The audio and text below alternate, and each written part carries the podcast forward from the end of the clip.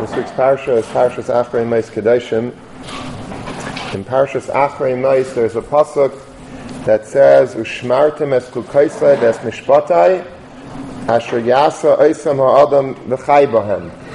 That you should safeguard my chukim, my mishpatim, my laws, my decrees that I have commanded you to do, v'chai bahem, and you should live by them. And Chazal learned famously, one of the big sugyas in Shas is Yeharag Val Yavar, and the reason why we only have to give up our lives by the three cardinal sins and all the other mitzvahs in the Torah we need not is because of this pasuk. The pasuk is telling us v'chai bahem, and the Gemara darshans v'lai sheyamus bahem. You have to live by the Torah, and the Torah doesn't expect you to die.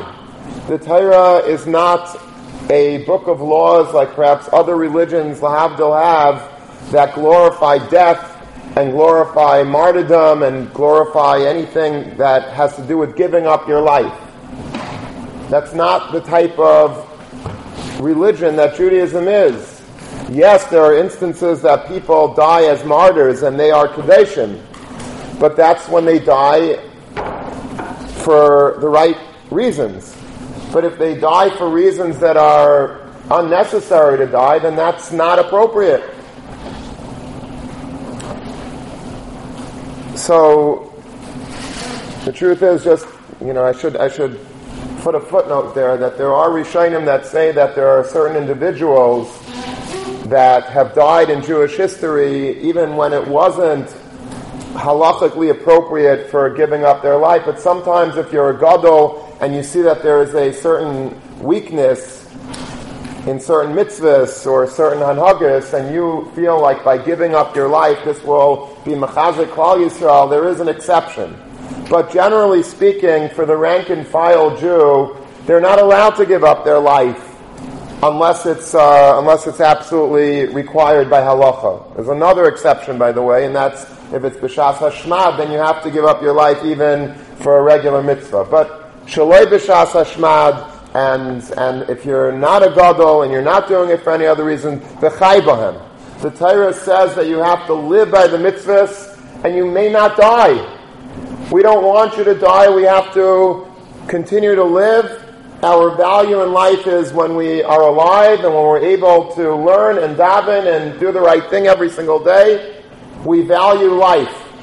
We value life. We don't value death. We honor those that are deceased, but that's not something that we are, you know, wow, I can't wait to die for Hashem. That's not the purpose of life. Our purpose in life is to live. It's not to die.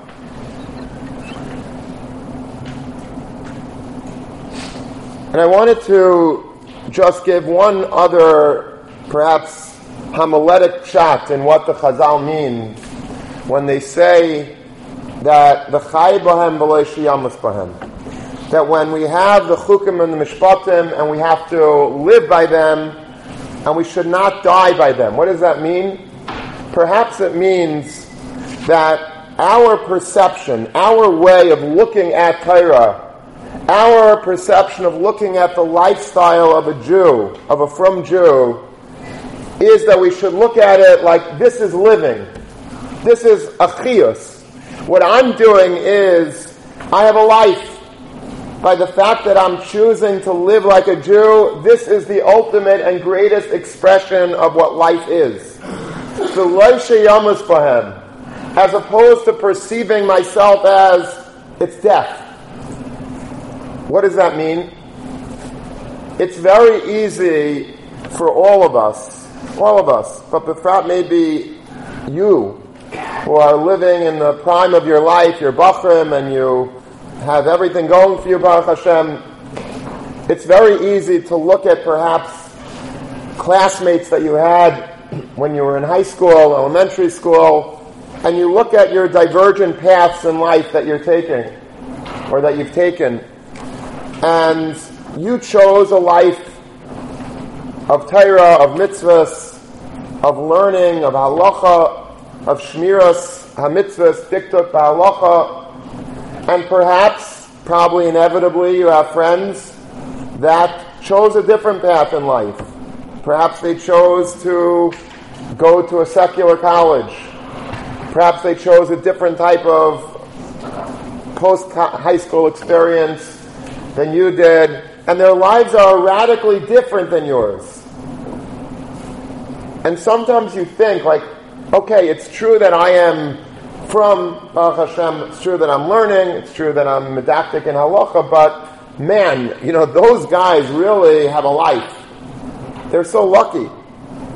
I mean, you know, they're able to go to these colleges and do mashalivam chafetz. They have no restrictions like I have. They're not medakdek in, in any types of uh, shmiras einayim, shmiras haguf, anything. There's no, uh, there's no, there's no boundaries for them. They could do whatever they want. They're living the dream. Okay, I'm hopefully going to get Ilam Haba, and I know that this is what the Ribono Shel Olam gets nachas from what I do every single day, but in Ilam Haza at least, maybe my Ilam Haba will be a lichtig Ilam Haba, will be a bright, illuminated Ilam Haba, and theirs will be very bad, very black, Rahman al but in this world, I think it would be excusable and understandable if at least we look at ourselves as being a little bit hamstrung in the Chias department. They're enjoying Eilam Haza, and we're not. They are having a life, they're living up, you know, their, their fantasies, their imaginations, their dreams, their aspirations in terms of this world and I am, you know, Al Kiddush Hashem, I'm giving up my life in order to sit in yeshiva and learn. And I think this is a very common perception that many of us might have, and understandably so. And there are two ways to go forward from that, that notion. The first thing is to say, it's true, and I'm going to get more schar for that. The fact that I was able to concede my desires for the Ribono Shel Olam, I surrendered them so that I'm able to sit in yeshiva and learn. It's true that I'm sacrificing a lot of my geschmack in life, but I'm doing it for the Ribono Shel Olam. I'm going to get schar. I'm doing it with Shema. My Elam Haba is going to be great, and they have this world. I'll take the next world. That's one way to approach it, and that's okay if that's the way you want to approach it. The real approach, in my opinion, is to understand that it's a fallacy and to understand that it appears that they have the life and you don't. But in reality, don't be surprised if they're looking at you and saying, Boy, you have the life and I don't. It might seem like fun what they're doing, it might seem like they're having enjoyment and pleasure and and the time of their life, and maybe that's even the way they express it to you if they're ever describing what they're doing up there or there, wherever it is. But in truth, I think even in their minds, you have the better life. There's a Gemara in Brachas very famous Gemara at the end of Maseches Brachas, one of the last dafim on Samachala from a days.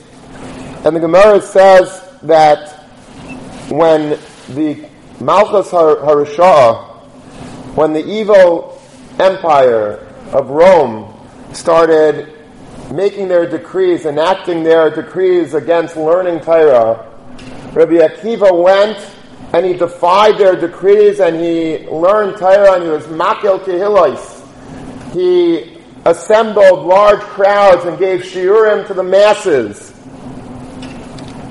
against the Romans' will. Obviously, this is punishable by death. Rabbi Akiva knew that if he would get caught.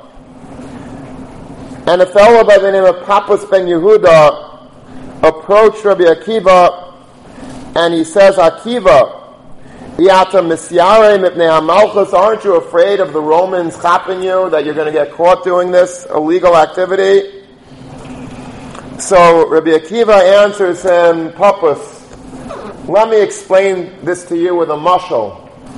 Once upon a time there was a, a fox, a shuo, that was going by the side of a, of a river, by the bank of a river, and he looks down at the fish in the river, and he probably wanted to have lunch. He wanted to eat the fish.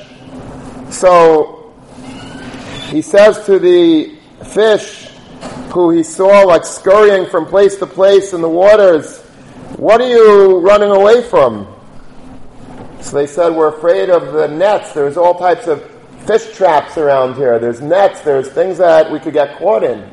Hooks all around us and uh, different types of traps. And we're, we're going like this and this and that in order to avoid those traps. So the fox says to him, to the fish.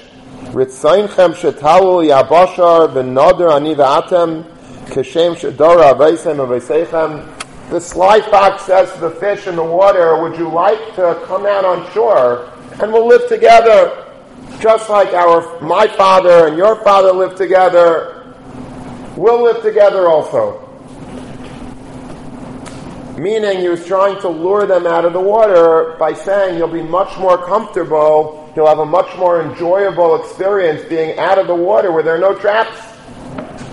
And the fish say back to the shual as follows. Amru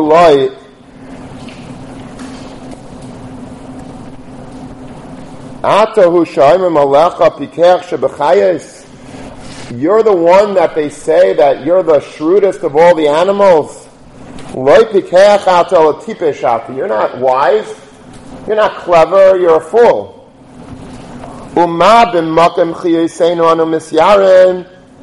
If we're afraid for our lives in a place that we could live, a fish can only survive in water.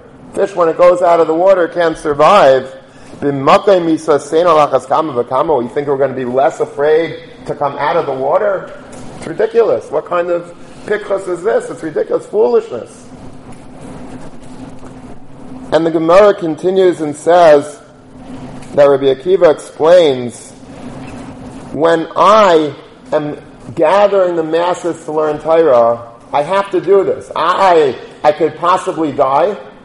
It's true I could possibly die, but the Torah is ki My life is dependent on the Torah. If I learn Torah, at least this is my water, this is where I'm living in, this is my habitat that I could survive in. So I'm alive. It's true if I get caught, I'll be dead, but if I come out of the water of Torah and I don't learn, I'm for sure dead.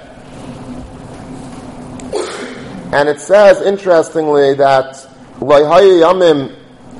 it wasn't that many days Asher Tafsul Rabbi Akiva Chavshur Beis Nitaka got caught, as we know Rabbi Akiva. This is when he died, the terrible death that he died in.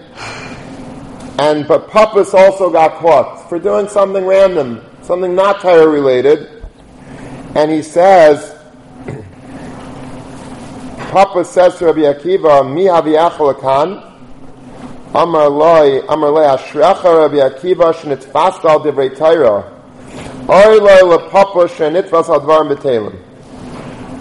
You are so fortunate, Rabbi Akiva. We're both here in jail. We're both going to die. But you got caught. You're dying, Al Kiddush Hashem, for teaching Torah, and I'm caught for smuggling, for income tax evasion, whatever it is. That's why they're putting me to death. You are fortunate, and look at me. Woe is to me that I wasn't gechapt. Al Torah. Just parenthetically, before I get to the point that I'm bringing out with this Gemara, whenever I see this Gemara about Papas's reaction that Rabbi Akiva, you're so fortunate that you were chapped al divrei Torah and not al dvar betelim.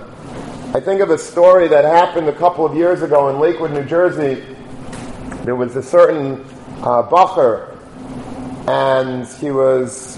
I saw pictures of him after. He a very, you know, good-looking, nice, very fine bentayra, clean cut and he was he was in a restaurant with a bunch of friends. They were making a sudas preda for one of their friends that were going somewhere, leaving yeshiva, and they were all talmidim in Lakewood, and they were taking this friend out to a restaurant, and they were enjoying. They were having a good time together, and all of a sudden there was a um, this boy noticed that it's almost, let's say, 8 o'clock and it's time to, for night seder. I have 10 minutes to get to my chavrusa to start a night seder.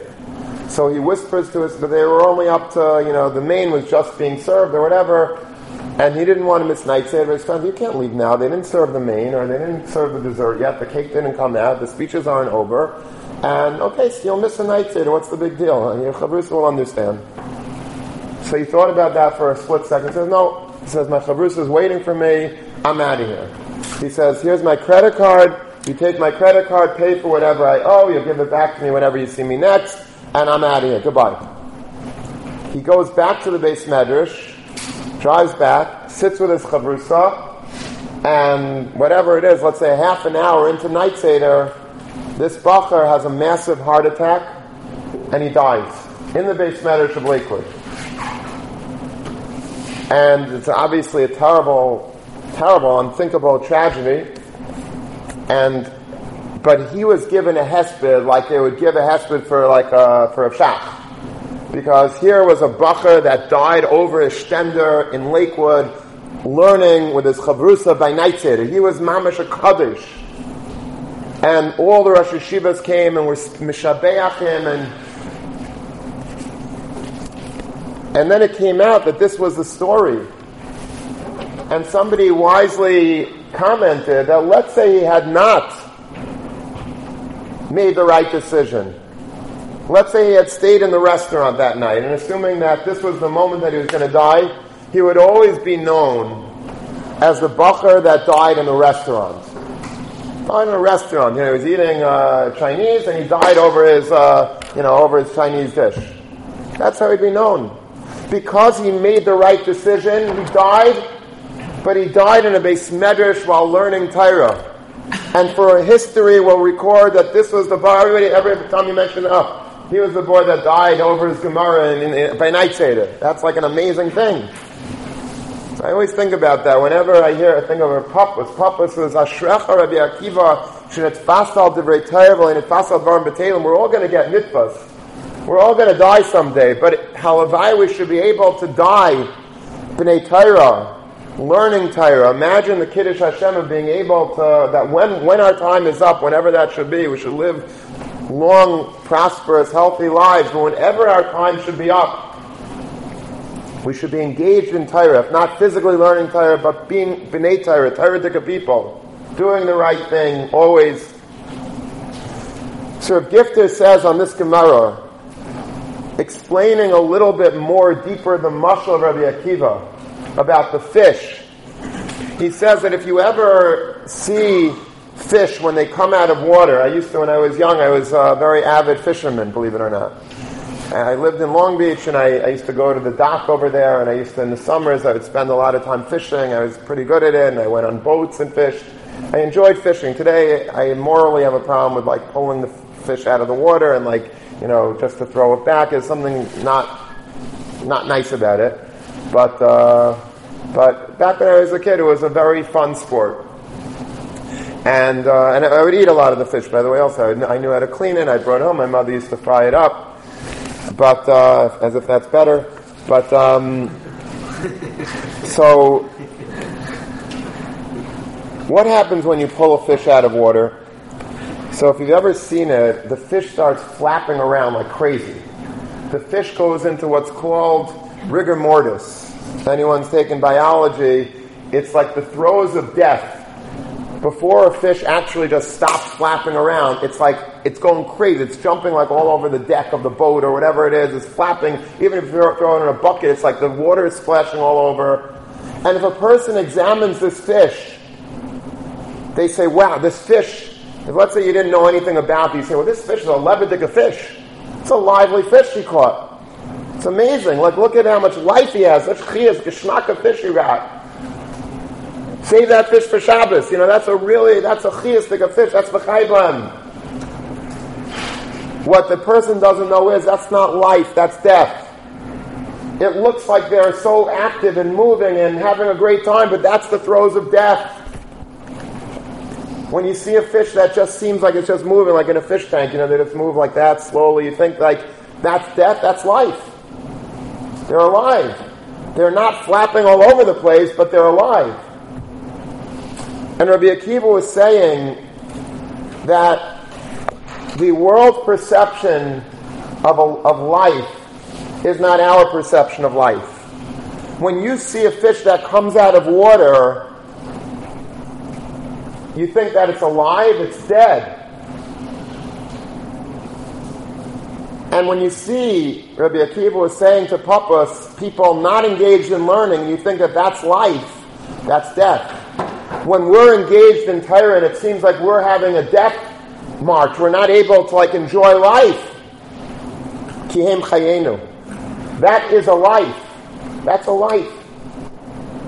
It's interesting here. Shimshon Rafael Hirsch says on the pasuk of the Yidgul Aroi Aretz that just like dogim in the yam, if you look at the ocean, you wouldn't see the fish below. You think that it's just a, a dead place, the ocean. But when you have a scuba diver and it goes down, you see like the beautiful fish and the corals and everything is moving and beautiful, different color fish and octopus and, and, and sharks and, and eels and there's so much going on. It's alive. It's beautiful down there. But from the average person's eye looking at an ocean, you don't know what's going on. You think it's just death. He says that that's what Klal Yisrael, that's the bracha that Klal Yisrael got from Yaakov Avinu. The Yidgul Arei you should be like fish in the sea. Nobody should be able to look at us and know what really is going on. They should look at us as being, you know, these people that, you know, dress conservatively, act conservatively, you know, just very, you know, almost like we have no life but they don't realize that what a Shabbos table looks like, what a Yom Tov table looks like, what a Simchas Torah looks like, what a Purim looks like, what a Hanukkah looks like. They don't know. They just see us as like not alive. But they don't realize the beauty inherent in being a Yid.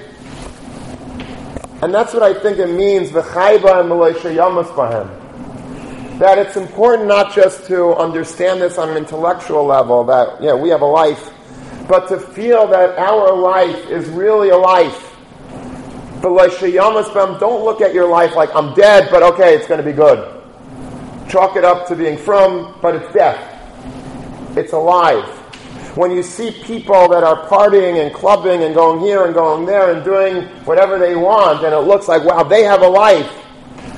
I think we would all be very surprised. It would be a big eye opener to know that it's not always what it seems that those people that seem so alive, that's really the throes of death. Their neshama is dying, so they're like doing whatever they can to, you know, to be able to feel like they're alive, but it's really, it's not life.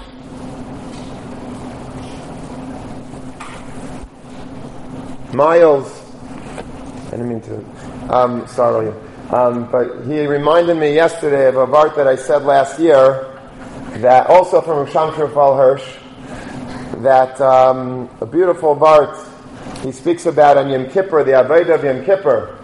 And he says that on Yom Kippur there is a, uh, there's two Seirim, two goats that were brought as part of the Avodah, the great Avodah of Yom Kippurim.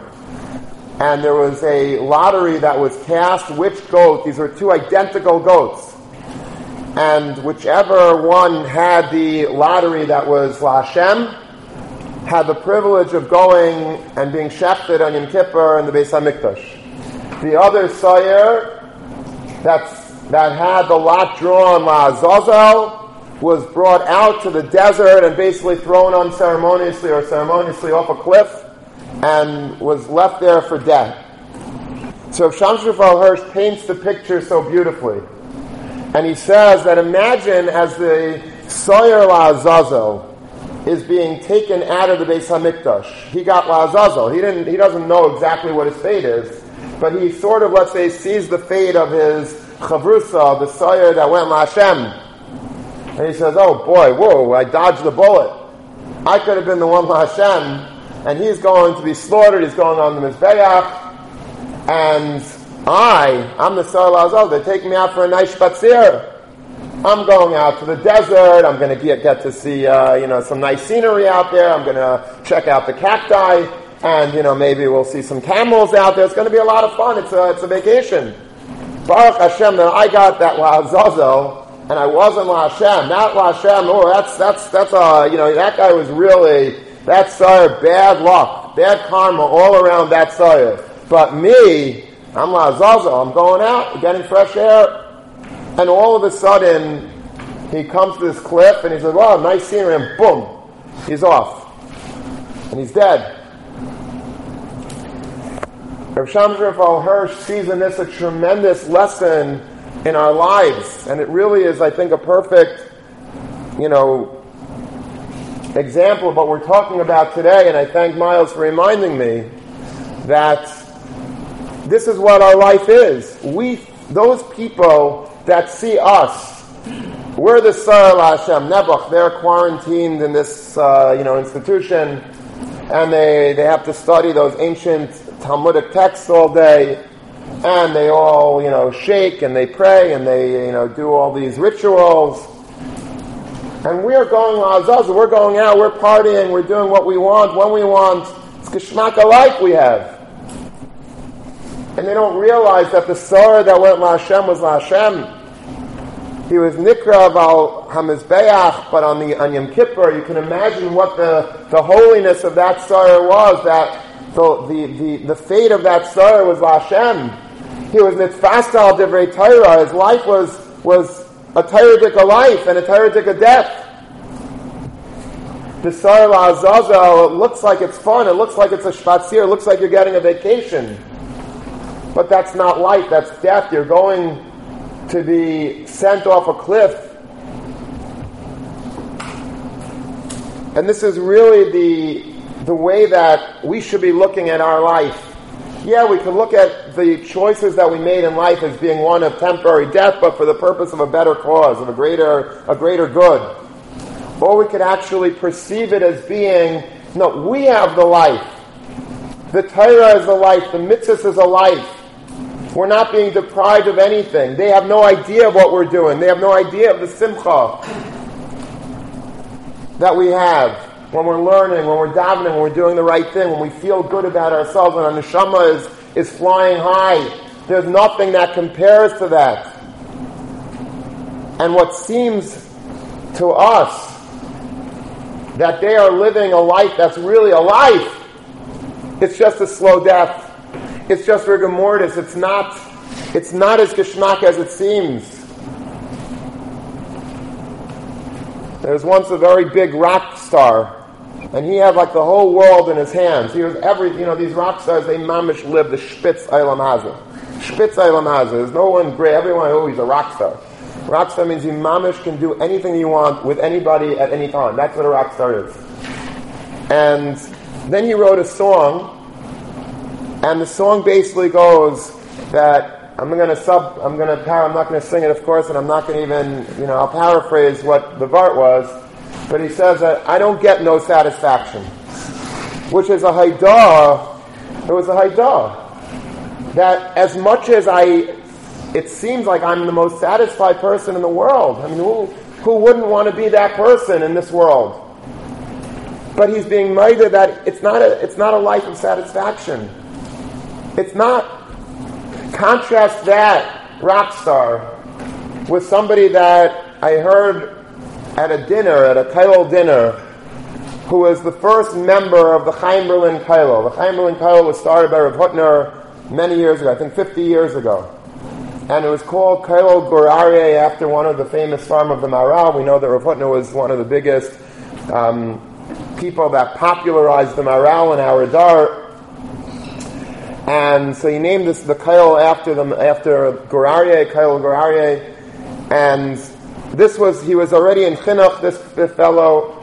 He didn't necessarily plan on going to Kail. Rav Hutner asked him to be the first member of the Chaim Berlin Kail. So it means that he had to leave his paying job, a, a decently paying wage as a, as a Rebbe in Yeshiva, and he loved being a Rebbe, to go back into Kailal and to basically make a pittance, make a small amount of meager substance, a uh, meager, you know, amount of money. And he did it. And it was a very big Mesiris Nefesh. Today it's very in vogue. Like everybody, you know, you get married and I'd say, you know, I don't know, good 50, 60, 70% of guys, generally they start off marriage, Baruch Hashem, learning. Might be with college, without college, whatever, but people the, the trend today is, whether you're very frum, whether you're Hasidic, whether you're modern Orthodox, a lot of people, a lot of people start off marriage today learning a year or two, some more. And that's a great way to start off a marriage. It's, it's the right way to start off a marriage if you can pull it off. But then it was like nobody did that. You know, today you have a chevra of people that are doing it, so it's, it's easy. It's, it's like a, almost expected. But then nobody was doing it, so it was really hard. It was a big mysterious nefesh then.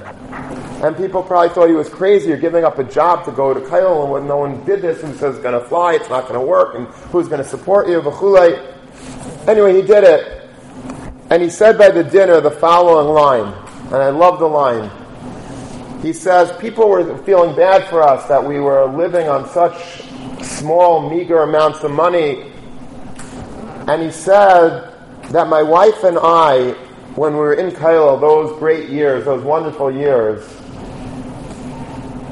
we're not, we're never less satisfied.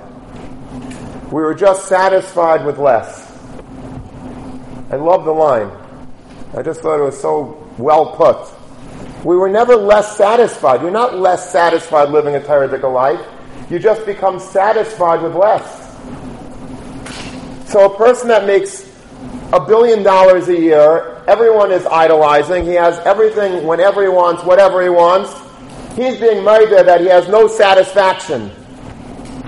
And a, a poor Kailo fellow who is struggling to get by to pay his monthly rent, but he's living al al aveda, He's saying, he's admitting that he was never less satisfied. He was just satisfied with less. He was satisfied always just with less. You see the difference? One has a life and one has death. But it's not the one that you might have thought before the shmooze that had a life and had death. You would probably put it, put the picture of life and death in different, in the wrong place. But now that we understand a little bit how our life is really a life, if we live the right way, if we have the right perception of what we're doing, if we appreciate that Ashreinu Matayv Chalkeinu, how fortunate we are, and we don't, we're, we're not deprived. We're not less satisfied than those friends. We're more satisfied. We're just satisfied perhaps with less. Then it gives the impression when we're really living every day that the perception has to be that I'm living with the Torah. I have a life, but don't look at it like you're dying. Don't look at it like you have no life and they have a life. But okay, I'll take one for the Gipper. This is I'm, I'm going to live my life, but it's for God. and I'm not. It's not. My, I have no life. I'll get. I'll give them my Haba. It's not true.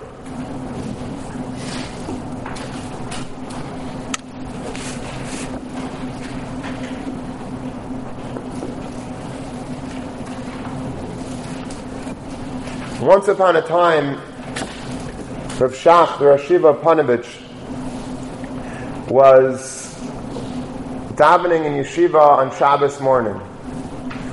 And he went over after davening to a talmid and he said to him, You know what Gehenim is? You know what the definition of Gehenim is? He says Gehenim is when on Friday night you're in your apartment and you're thinking and learning, and you have a chiddush in the Rambam that you just came up with, but you want to look up the Rambam to see the wording of the Rambam just to make sure that it, that it makes sense, that it fits in with his lashon. You think that it's the right lashon, but you're not sure a thousand percent, and you want to look up the Rambam, but you have a Shabbos clock on your apartment, and all the lights are, are off. It's pitch black, and you can't see the Rambam. He says that is the definition of Gehenna. That's Gehenna. So this person says, oh, that's okay, that's, and thank you. You know, it's good to know. Thank you. So, and then like, you know, he's bothered by it, so he bumps into Rav Shach's son-in-law, who Rav Shach was staying by that Shabbos. And he says, you know, your shver, your father-in-law, told me something that's a little bit strange. I mean, you know, I didn't ask him about it, but and he repeated what Rav had told him. And Rav Bergman, his son-in-law, Rav Shach's son-in-law, smiles, and he says, that wasn't just stam. My father-in-law didn't just stam like pull that out of the hat. It happened to him. See, last night I was already sleeping in bed. It was very late at night, and all of a sudden I hear like somebody jumping on the kitchen table. And I didn't know who it was. So and then I, I went back to sleep, and all of a sudden again I hear like jumping on the kitchen table. Who's jumping on the kitchen table? Is there like a cat in the house? Like, whoa, who's in the kitchen? Who's jumping on my table? So I got up and I go into my kitchen and I see my father-in-law and the entire apartment is pitch black.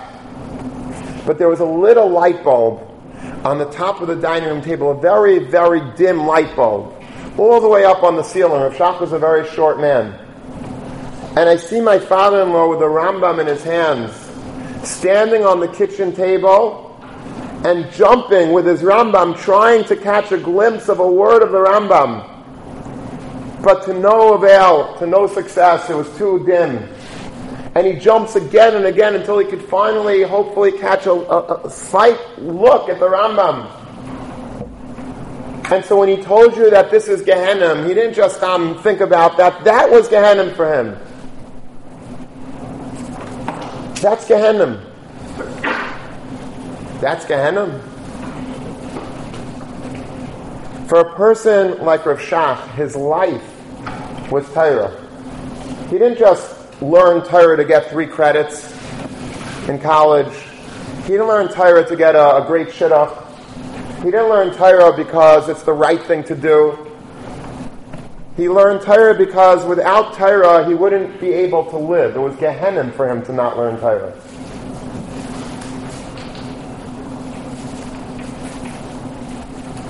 Rabbi Ber was once at a meeting and somebody was speaking. Somebody was like a keynote speaker, and he was saying, like, you know, he's giving a drasha, fire and brimstone, and he says, this person was saying, Torah is oxygen. Torah is our oxygen. Meaning that you need Torah to live. And that was like, I think of that, I would have given that a check. And he probably thought Ber, you know, approved it also. Torah is oxygen. It's very, very nice word. And Rabbi Ber gives a clap on the, on, on the table that he was sitting at, and he says, I am making a machal. I am protesting what you just said. You said that Torah is oxygen. Name! Torah is not oxygen. Torah is chayim. Torah is not merely oxygen. Torah is actually the life that we're living. Oxygen is just a chetimtza to live but it's not life. No one will say oxygen is life. No, oxygen, we, our life is our life. Oxygen enables us to live. That's not what Torah is. Torah isn't something that enables us to live. Torah has to be our life. Torah is life itself. The chayba means that we have to understand that when we're learning Torah, that gives us a pulse. That gives us a heartbeat. That gives us vital brain waves. We're alive by virtue of the fact that we are Shaimei Torah mitzvahs. The Chaybaim is, is not just a mandate that you must live, and you don't have to, you shouldn't be Meiser Nefesh for certain mitzvahs. That's the halachic chat in the Pasuk, and that's very important. But the underlying message of the Pasuk, the spirit of the Pasuk, is that you have to perceive it as the Bahem. You have to perceive the Chukim and the Mishpatim as this is my life. I have a life because I'm a Ben Torah. I have a life because I put on tefillin every day and I wear a, I wear tzitzis. And I eat kosher. And I honor my parents. And I shake a lulav and esrog. These are not rituals. This is my life. And there's a very big difference between just doing things and living things. We could do things day and night. What do you do? I do Torah. I do yeshiva. I do mitzvahs. I did I did tefillin today. I did lulav and esrog. You're not doing things. If you think you're just doing it, that means it's a chore. You have a list of chores, you've got to check off the boxes. That's what it means when you say, I'm doing it. If you're living it, it's different. Living it means that it's in my blood. They used to say if you cut open Rav Aaron, if you would cut open Rahman al Rav Aaron Kotler's veins, blood would not come out. A Rashba would come out, a Ritva would come out, a Ketzais would come out, and a Sivas. That's what was coursing through his veins. His life was not a life because he ate and he drank. His life was not a life because he went on vacations once or, once or twice a year. His life was not a life because he had a nice Beckish to wear, or had a nice hat, or that he got honor. His life was a life because he was able to be an Ebed Hashem. Because he was able to serve the Ribono Shel Olam and understood that this is my life, this is my geschmack, this is what I want to do, this is what I need. Everybody in this room, we all do Torah, we all do mitzvahs, we all learn, and we daven Baruch Hashem. If we would do nothing but that, that would be very exemplary. But I think that really to take it to the next level, all of us, we have to stop doing and start living. And when we understand that this is my life, like get it into our heads that what I'm doing is really a life. I'm living it. I'm loving it. This geschmack Shabbos is not something that I never have to stop 25 hours of texting and, you know, but God is giving me a lot of reward.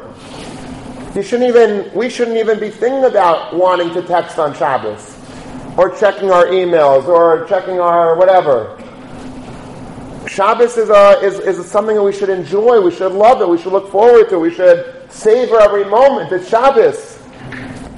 But we get into this trap of so much, too much ex- exposure to the world around us and too much thinking that life, current events, politics, stock market, money, grades, graduate school, that's life. Torah is like a nice pastime. It's something that I do it for God, but that's not my life. And that's a fatal flaw in us. That just means that we're in Dulles too many years. But a real Yid who, who's a real Yid is somebody who lives for Torah mitzvahs. He just has a, he just loves it. He lives to daven. He lives to learn. He lives to do mitzvahs. He lives to, to, to bake matzahs and to shake a lulav and esrog, to find that perfect esrog. They love doing that. There are people in this world that love that stuff. There are people that do it because I have to. I have to be seen in shul with a little vessel. What am supposed to do? All right, so I'll give $100 for an, a lemon, a glorified lemon, and, and we're off to shul. There are people that that's not a glorified lemon. That's a mitzvah from the Ribono Shel Olam. That's a holiday. I'm going to start on Rosh Hashanah from, from the first day of uh, uh second day of Aseret Tshuva, third day of Aseret Tshuva. I'm going to shop for that perfect esrog. And then when I get that, I'm going to find out lulav. And then I'm going to find those hadassim that are mudarim and I'll rub I'm going to go here and there and get a multiple sets maybe and whatever try or go around on on on on, on Sukkot and find the Yanover Esther and this Esther, that. I want to do it with a geschmack. I don't want to just do it. I want to live it. And those two things, doing something and living something, is the difference between Shemaim and Aretz. That same difference that exists between Shemaim and Aretz exists between just merely doing something by because I have to, and then living something. I've never seen somebody, I think Rabbi Yisrael Salanter used to say, that many times I've seen people scream out the window of a shul, mincha, mincha, because they need a minyan. He says, but I've never seen somebody scream out of their dining room window, Suda, Suda, come into my house for a meal. And the same thing is true when it comes to this. I've seen many times people talking about living for an upcoming vacation. I'm going skiing. It's going to be Geshlam. I'm going to Vail. I'm going on these black diamonds. I'm going to up and down. I'm there's a whole day, a whole thing, and with the chevra. I've seen that many times. I've seen people going down to Miami with a geschmack. I've seen people going to Eretz Yisrael with a geschmack, seen people watching movies with a geschmack, but rarely do I see people that really describe with a passion the mitzvahs that they do. You see it, you find it. There are people out there. I'm sure you've all seen in your life, maybe you're one of them. But those people that really look forward to doing a mitzvah, that yontif is a yontif, and that Shabbos is Shabbos, and that learning Torah is learning Torah, those are real people with real lives. They don't just do it because they have to. They do it because they need to. It's, it's, it's like if they're not in, if they're not doing it, they're like a fish out of water. They're not comfortable, not living in the world of Torah. Rav Aaron Kotler once had a very close balabas who gave a lot of money to Lakewood, to his yeshiva. And Aaron Kotler wasn't afraid of anyone. So even though this person gave a lot of money to Lakewood, he wasn't a, beyond re, above reproach by Rav Aaron. And Rav Aaron pulled him aside one day and said, you know, Reb Yid, I love you, but I want to tell you something. You're not learning enough every day. Think you should make another Seder every day and learn. So the Balabas, you know, heard what he said, and he, you know, he didn't like being criticized, I guess, like just like none of us do. And he says, "Why do I have to sit and learn more? Why do I have to sit and learn at all, for that matter?"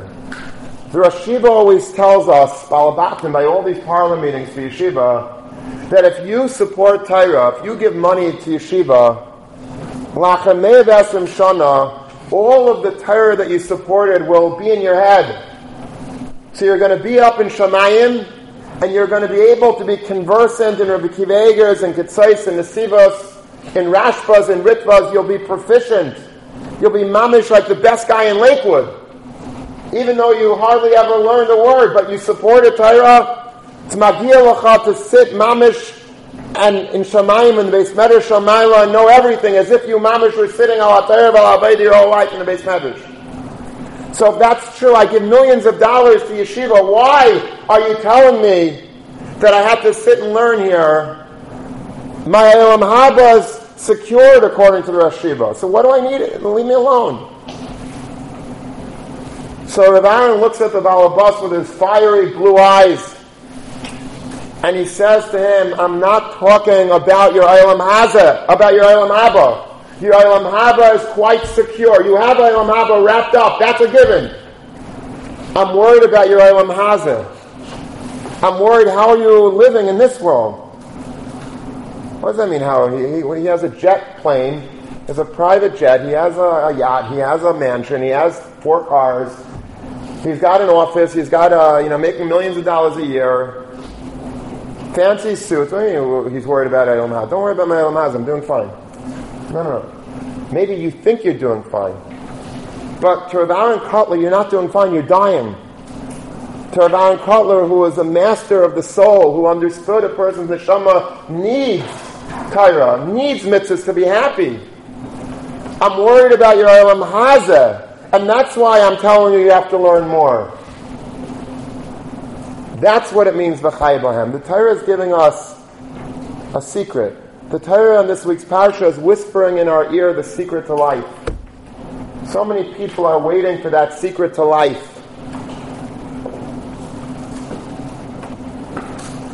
What's the secret to life? What's the secret to life? The Torah is telling us in this week's parsha in two words. The chayban. You want to enjoy life. You want to really know what life is. You want the secret to life. You have to look at the Torah and the mitzvah. So.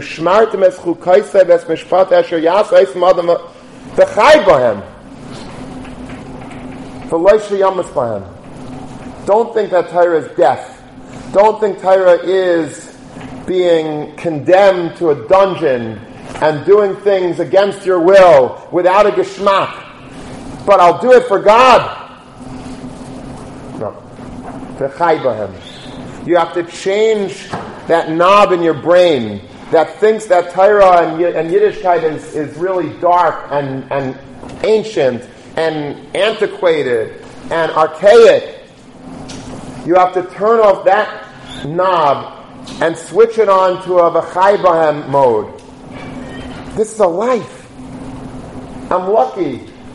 I'm a Yid. People that are Bali Tshuva, I think could give this shmuz a lot better than I. because people that are Bali Tshuva have seen both sides. And so they are credible witnesses to attesting to that what I say is true. I, Baruch Hashem, for better for worse, I am from from birth, went to yeshiva throughout my life, and so I can't really tell you, I'm not saying that I was a, you know, a Boy Scout my whole life and I never did anything wrong, but I could tell you that on the whole I was, you know, I was, I was like you. But if you speak to Bali Tshuva, as much as they did, and many of them could tell you all the things that they did, but they said that my life was really incomplete. I felt this empty feeling inside until I started doing Torah mitzvahs. Learning Torah, performing mitzvahs. That's when I felt something inside start to take root. And that's the secret to life, v'chaybam, to know. Stop looking at Yenim and thinking he has a life, he has a life, he has a life. We could have a life also. We just have to do exactly what we're doing, but do it with a passion. And make it our living. So many people say, you know, what do you do for a living? Well, I'm a doctor, I'm a lawyer, I'm an accountant, I'm an investment banker. That's not what you do for a live. That's not your living. That's what you do for a livelihood. That defines your living. What do I do for a living? Torah, mitzvahs. Yaina Navi, the Brisker points out, said this. Yaina was on the boat with all those sailors. Chazal say it was from Shivim Israelim. 70 sailors on the boat, each one representing another Avaydazara, another Ummah. And they asked him, Ma malachtecha? What do you do? What's your work? What's your occupation? What did he say? He said, I'm a, I'm a professional prophet. He says that I'm a professional uh, carpenter. What, what, what did Yaina say? What was the answer to that question? How do you answer when somebody says, Ma? He says, Ivri anaychi. Be a good song. Ivri anaychi ves Hashem halikecha ani. Ani? What? Yare. Ivri. I'm a Jew. That's what I do. My malacha, my occupation, my living is I'm a yid. What I do for for occupation, for, for to make a money, that who cares? It's not important. It's not important. When I in the Purim shack this year, so somebody was in the in, in the shack and, and he started speaking. Uh, a balabayas that, that lives in my neighborhood, very very chashava person, but he was telling a he's telling a story, uh, an anecdote, and he said he said, you know, he's in, in a certain occupation, whatever, let's say he's, a, he's not, but let's say it's a, he's a lawyer. So one guy that was shikr, a bacher that was shikr, he says, I don't care what you, what you do for a living. What are you learning at night Seder? And it was a chutzpah to say that, but I was impressed by it because it's true. What do you do? Who cares what you do? You're a doctor, you're a lawyer. It's not important what you do. That's not your life. That's, that's not going to say on your matzeva, I was in real estate. I was an architect. I was a, uh, you know, I was in, uh, I, I, had a, an Amazon store. It's going to say whether you're a Yid. You're a Shemayim, Bentaira, Tzedakah, Chesed. That's what it's going to say on your matzeva. Nobody judges you after you die. What did he do for a living? In this world, it's interesting what people do for a living. You meet somebody, what do you do for a living? I want to know. But what do I really do? What should be my living? That's. That's what I do for, that's my life. That's what I'm living for. That's what I'm going to die for. I'm going to mean nitfas al divrei Torah, not the divrei havolim. When we're able to create a life for ourselves by making things geschmack. By making a house, mitzvah Hashem, you're going to get married soon. You're going to have children, you're going to have a family. You could do Shabbos as a balabas, as a, I shouldn't say, there's nothing wrong with being a balabas, but I'm saying like a, a, a regular, a regular Shabbos, regular Shabbos and you eat and you drink and you have all you're into the food and into this and that. Zmiris, you do just Abita sings Zmiris. You know, and the kid never has to bring out a parsha sheet. Okay, you know, you ask him some questions, throw him some candy. Or, or you can make it Shabbos stick. You can make it special. You can really infuse the Kedusha Shabbos in it. Yantif, special. I'm living. I'm living this. This is what I do. This is my life. Don't look at it as death. Look at it as a life. Because in truth, that's what it is. When people, and I'll end with this, you know, I say this every time, you go on Chalamayid, you go to Great Adventure. Right? You have to go to Great, it's part of the, it's in, I think it's in the Mishnah Berurah. You have to go to Great Adventure in Chalamayid. And, or you go to Disneyland, you go to Universal, wherever you're going. Personally, it's the most depressing places in the world. I've been to all of them, and I, I walk out, I'm almost like, you know, first of all, it's a fortune of money. You have to pay for all your kids and whatever, tickets. Uh, and then you see these guys walking around with these, like, you know, dinosaur legs chewing on it. I don't know if you know what I'm talking about. And, um, magil, it's like disgusting. And then I don't like roller coaster rides. I just get nauseous watching the roller coaster rides. I just like, at the end of the day, I'm like, uh, but even let's say if I would get into it, let's say it wasn't forced fun, and I would really love roller coasters, it's big geschmack. At the end of a Chalamayed day, you come back and you're exhausted, you're, you're broke, you're exhausted, and you're like, you feel like, eh. I think, I mean, uh, that's just me. Maybe other people are different, that's me. But the days that I, before I went on my Chalamayed trip, I was able to put aside some time and learn. Whatever. I was able to carve out a little bit of my day and learn, it was the best day. Why? Why can't I have a day that I just, you know, I'm just enjoying life? The answer is because your neshama is not getting satisfaction. You didn't have a v'chai You thought that this was a life because you dreamt in your fantasy world, if I could only go to great adventure, that would be a life. That's a geshmaka chalamayah day.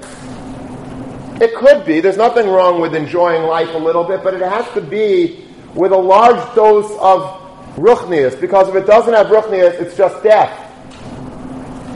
That's the secret to life. You want to have a life, you have to infuse life with Kedusha, because then the neshama is happy. A rock star doesn't know this, so he keeps on trying to get more gashmias. And as the Vilna Gaon famously puts it in his letter to his family, the Geras Hagra, he says that gashmias in this world is like a person on a boat who's thirsty and so thirsty that needs a drink, but there's no drinks on the boat. There's no Poland Spring. So what does he do? He takes a cup into the water and he drinks the salt water. And it tastes good for a second. It tastes, oh, Hashem, uh, I'm quenching my thirst. But what does salt do? It makes you much thirstier. Gashmias, he says, is the same thing. You're engaging in Gashmias thing that's satisfying. And for a second, it is. It is Geshmak to have a moment of pleasure in whatever tchuna it may be. It is. Let's not deny that. But if you think that that's going to stop the yetzer hara from wanting more and more, it's not. Because the neshama is not satisfied. And if the neshama is thirsty, then you will never have satisfaction. But when a person engages in activities of ruchnias and lives it and loves it and breathes it and then whatever you do in life, ruchnias, gashmias, it's fine, but you will have a life because your neshama is satisfied. Your neshama's thirst is quenched in the most beautiful way possible. And this is the secret to life. Mitzvah Hashem, we should all be zeicha to not just do Torah mitzvahs, but to actually live Torah mitzvahs. Have a good Shabbos.